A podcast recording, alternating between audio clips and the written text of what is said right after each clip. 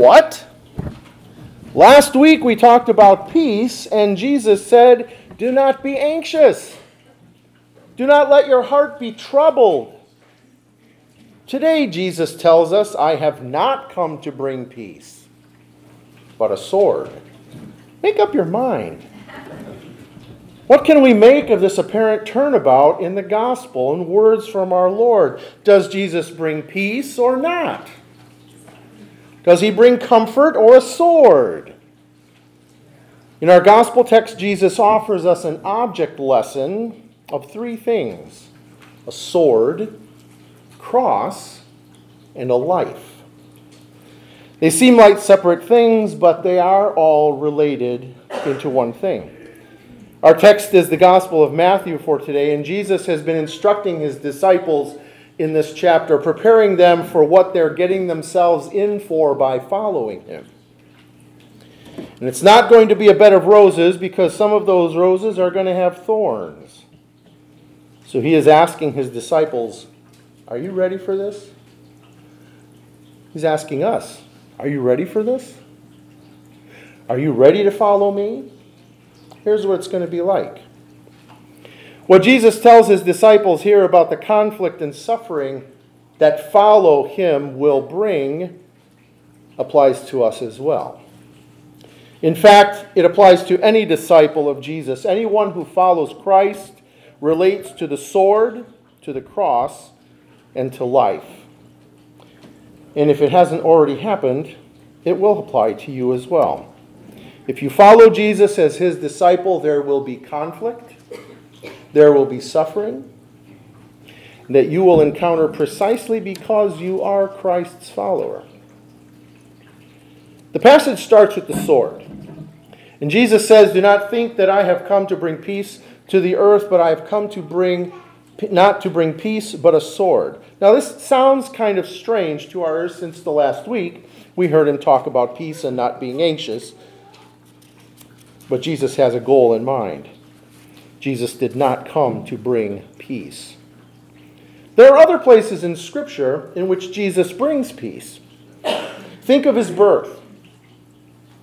At that time, the angels sing, and on earth, peace, goodwill toward men. And doesn't the Old Testament prophesy that the Messiah would be called the Prince of Peace? Prince of Peace. So what's up with this, I've never come to bring peace? Which is it, Jesus?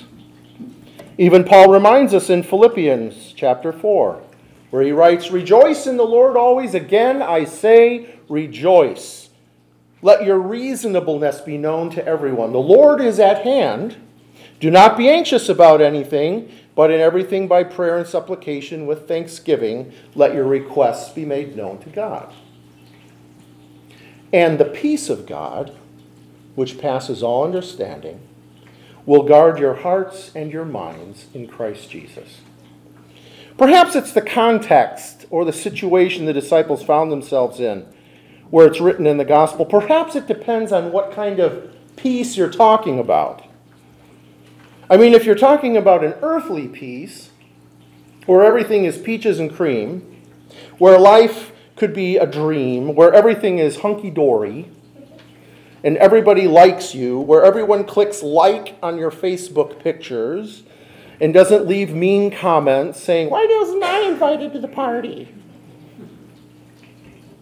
Or nobody tweets mean things about you. If this is the peace, then no. Yeah, Jesus did not come to bring that kind of peace. Basically, when everything comes together for you, and you feel at peace with the world, it just means everything's going your way. There are no rifts in your life. Nobody or no thing is invading your, your comfort zone, your space, man, you know. Nobody's invading your personal cares. Everything is as you want it. Everything's peaceful. It's copacetic. Jesus did not come and never has offered to make us feel good about ourselves and to bring that kind of peace between us and the world. No, don't get me wrong. Jesus longs for peace in this world. He does not want a war or racism or bigotry or any other type of human against human interaction. But instead of cutting down the dandelion flower off the weed's stem, in other words, sin in this world, he wants to pull it up by the taproot and burn it in the fire. And here is what he says near the end of his ministry in John chapter fourteen. Peace I leave with you, my peace I give to you, not as the world gives do I give to you. And again, I have said these things to you, that in me you may have peace. In the world you will have tribulation, but take heart, I have overcome the world. In our natural do what we want when we want life, the peace we want and desire in everyday life is based on our ability to arrive and get that peace.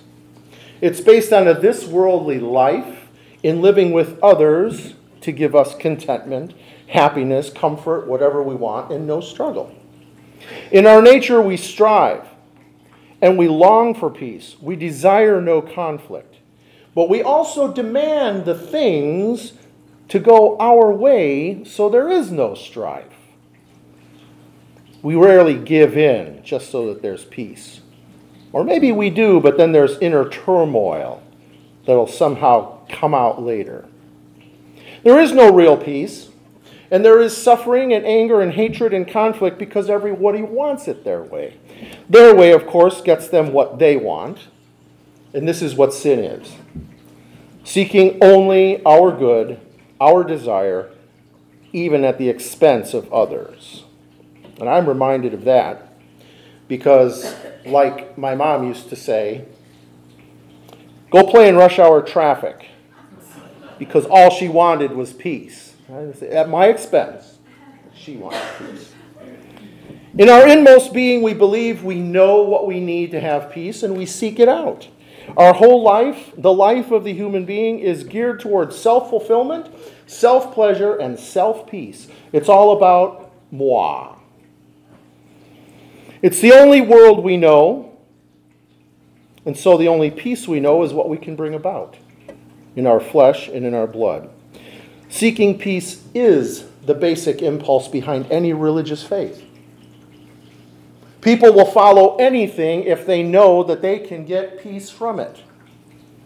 If I feel at peace, that's sort of the determining factor that what I believe is right. But as we heard in the Old Testament, false prophets were saying, peace, peace, peace. I had a dream, peace, peace. And it wasn't true. So all of us seek after peace. The peace found in Christ is different. Jesus knows and predicts that what we find and rely on to bring peace will come to an end and not satisfy simply because it is something that we do. Something that we look for in this world. It's a this worldly peace. What we need is a peace that is everlasting, a peace that does not come from us, a peace that the world cannot give. So in the world, Jesus even tells us there will be no peace, but rather tribulation and trouble. Jesus guarantees it. In this world, in this life, you will have trouble. Not maybe. Not possibly, you will. And this is a part of living in this world. The problem, though, is that God's creation, you and me, people in general, believe that one, they are entitled to have peace, two, that it goes their way, three, that they can bring it about. And this is the sword that Jesus is talking about. Jesus' words offer peace. Jesus' life and ministry offers peace. Peace, and Jesus' death and resurrection offers peace, but the world won't have any of it. I want to do it my way. I feel more comfortable if I do it myself. They don't want anything of that. They would rather rely on themselves than to admit themselves to be sinners and bow down in repentance and follow God. And consider all that they have and have worked for as worthless in comparison to the forgiveness of sins and eternal life. that he promises in Jesus Christ. This sword is Christ's words that convict of sin, causes unrest, it causes division, it doesn't cause peace. It causes internal upheaval to know that I'm wrong,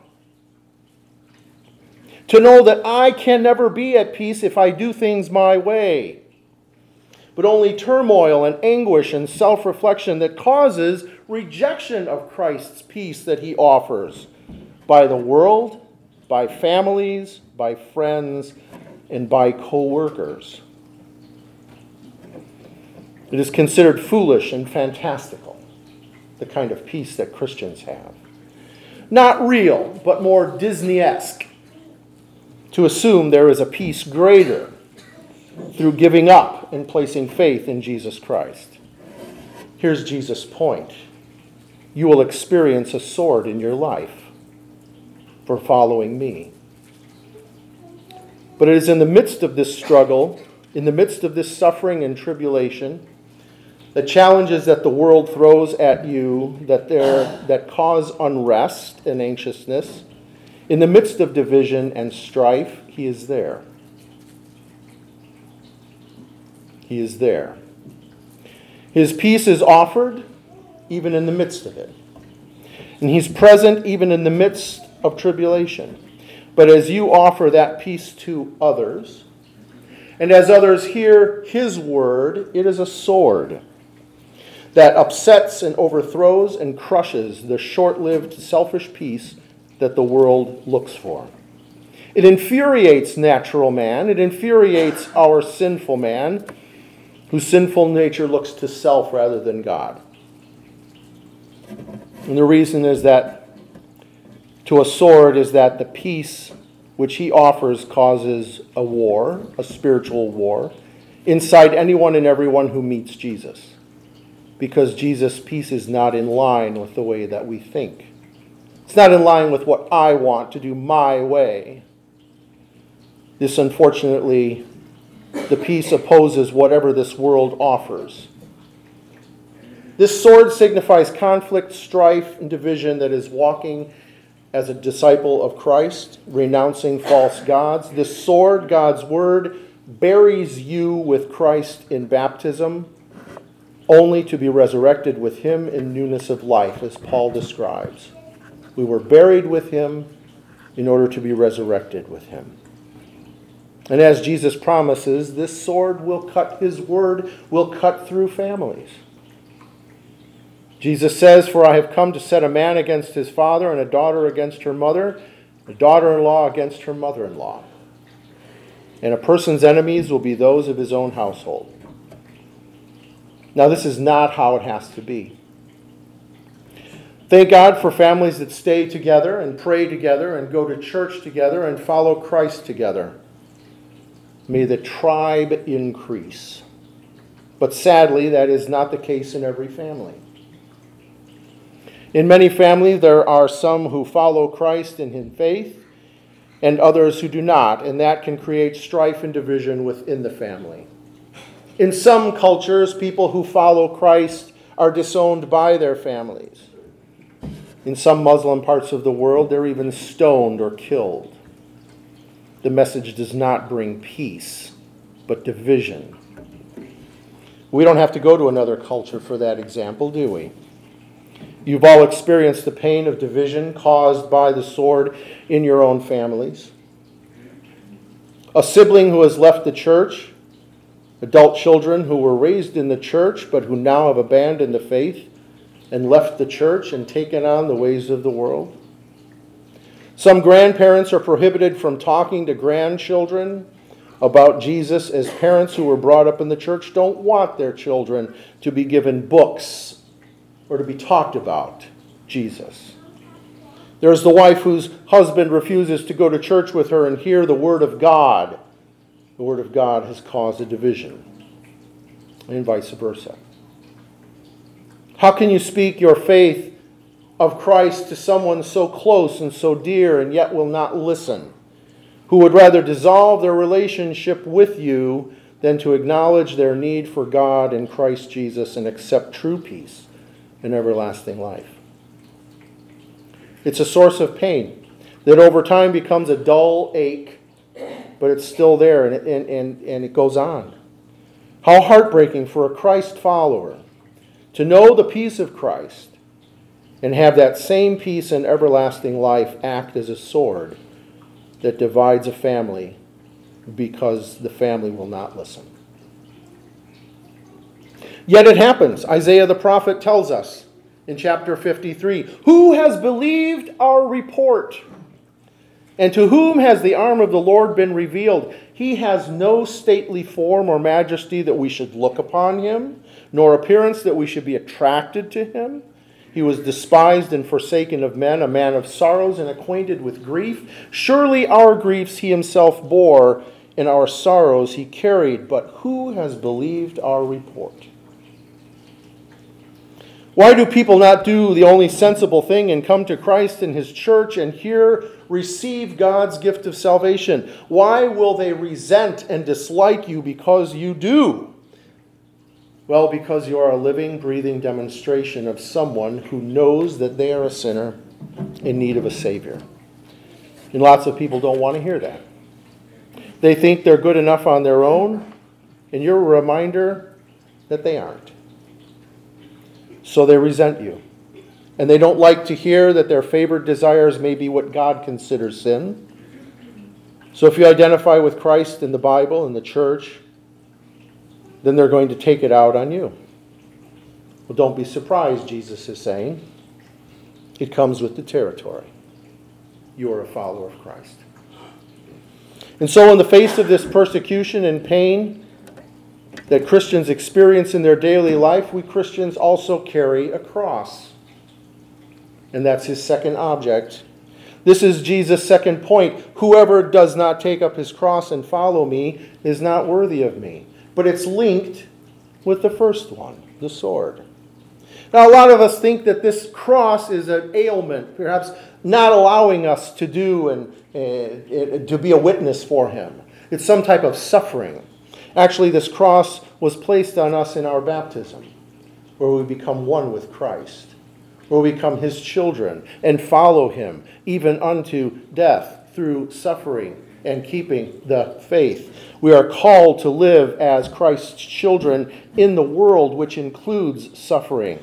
Looked at this way, First John, his first letter, he writes, "The one who says he resides in God ought himself to walk as Jesus did." Christians are filled with the peace and love of Christ amidst the world of suffering. We live the life of Christ to those around us.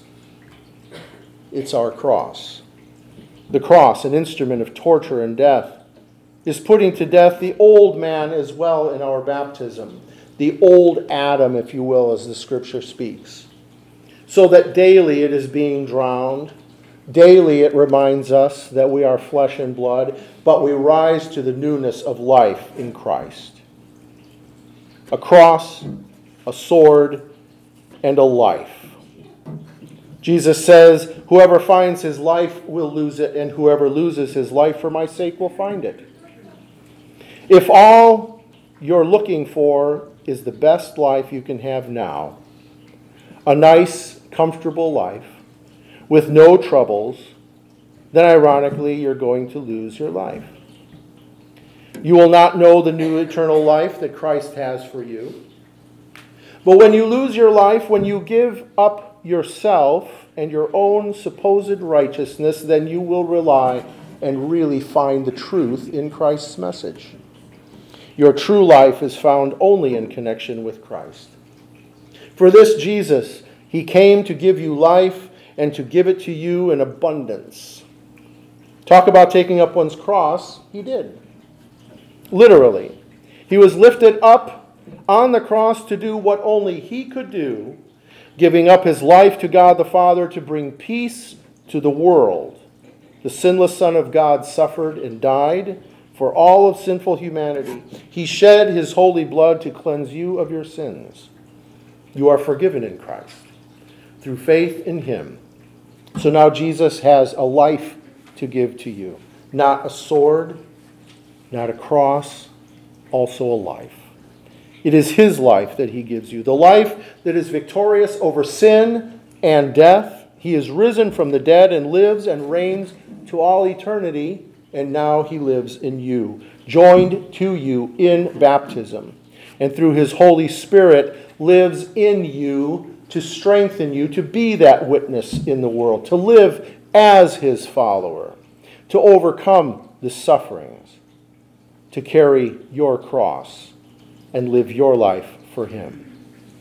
Even in the midst of, so, of the sword and cross, you have this life that Christ gives to you, and you can offer it to others. In Jesus' name, amen. If you're interested in knowing more about Jesus Christ or about Grace Lutheran Church, please go to w w w dot grace alone online dot org. You can email us at gracealoneonline at gmail dot com.